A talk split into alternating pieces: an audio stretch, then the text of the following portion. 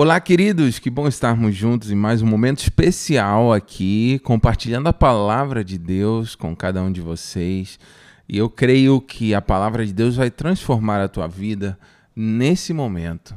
A tua realidade vai transformar o que resta de semana para você, em nome de Jesus.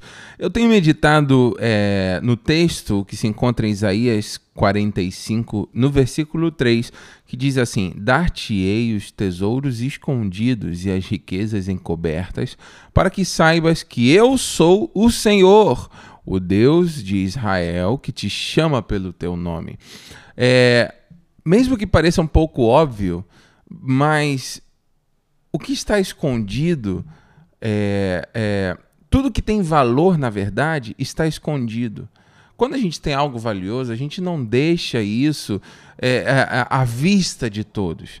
A gente não sai falando para os quatro cantos da terra: olha, eu tenho um tesouro em tal lugar, qualquer coisa, se vocês quiserem saber o que eu tenho de valor, vai lá em tal lugar que vocês vão achar.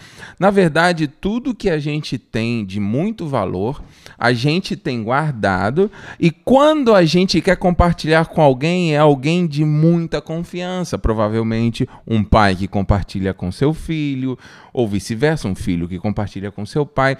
Tudo que tem valor está guardado, está escondido. E Deus fala: dar-te-ei os tesouros escondidos. Nós estamos vendo uma geração que, na verdade, ela não quer o escondido ela quer a visibilidade. Aquilo que está escondido não está visível.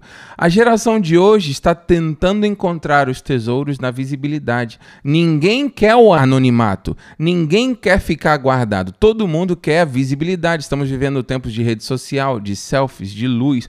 Todo mundo quer achar os maiores tesouros na visibilidade, achando que isso é a riqueza que eles vão conseguir. Mas o que Deus tem para você é no anonimato, muitas vezes, é no secreto. Na verdade, muitas vezes não, eu creio que sempre. É no secreto, é, é, é no lugar secreto. E eu quero linkar isso com Mateus capítulo 6, versículo 6, que diz assim: é, E você, quando entrar no teu quarto, fecha a porta, e o teu pai, é, é, e busca Deus no secreto, e o teu pai que vê no secreto vai te recompensar. É, Nesse secreto é onde a gente encontra os maiores tesouros em Deus. É na intimidade com Deus. Tem pessoas que estão querendo encontrar os tesouros que Deus tem preparados no, no, nos, nos palcos, nos altares, nos shows, nas luzes, mas eu quero é, te desafiar a você restaurar a tua intimidade com Deus, o teu lugar secreto, porque os maiores tesouros que Deus vai entregar na tua mão vai ser na intimidade. É, a unção de rei rei em Davi não veio quando ele derrubou Golias e ficou famoso. Não, não. A unção veio quando ele estava lá sozinho cuidando das ovelhas do seu pai. A habilidade de José de governar não veio quando ele foi nomeado pelo faraó como homem, o segundo homem mais importante do Egito. Não, não. A habilidade dele veio quando ele estava ajudando lá na casa de Potifar, ainda com o título de escravo.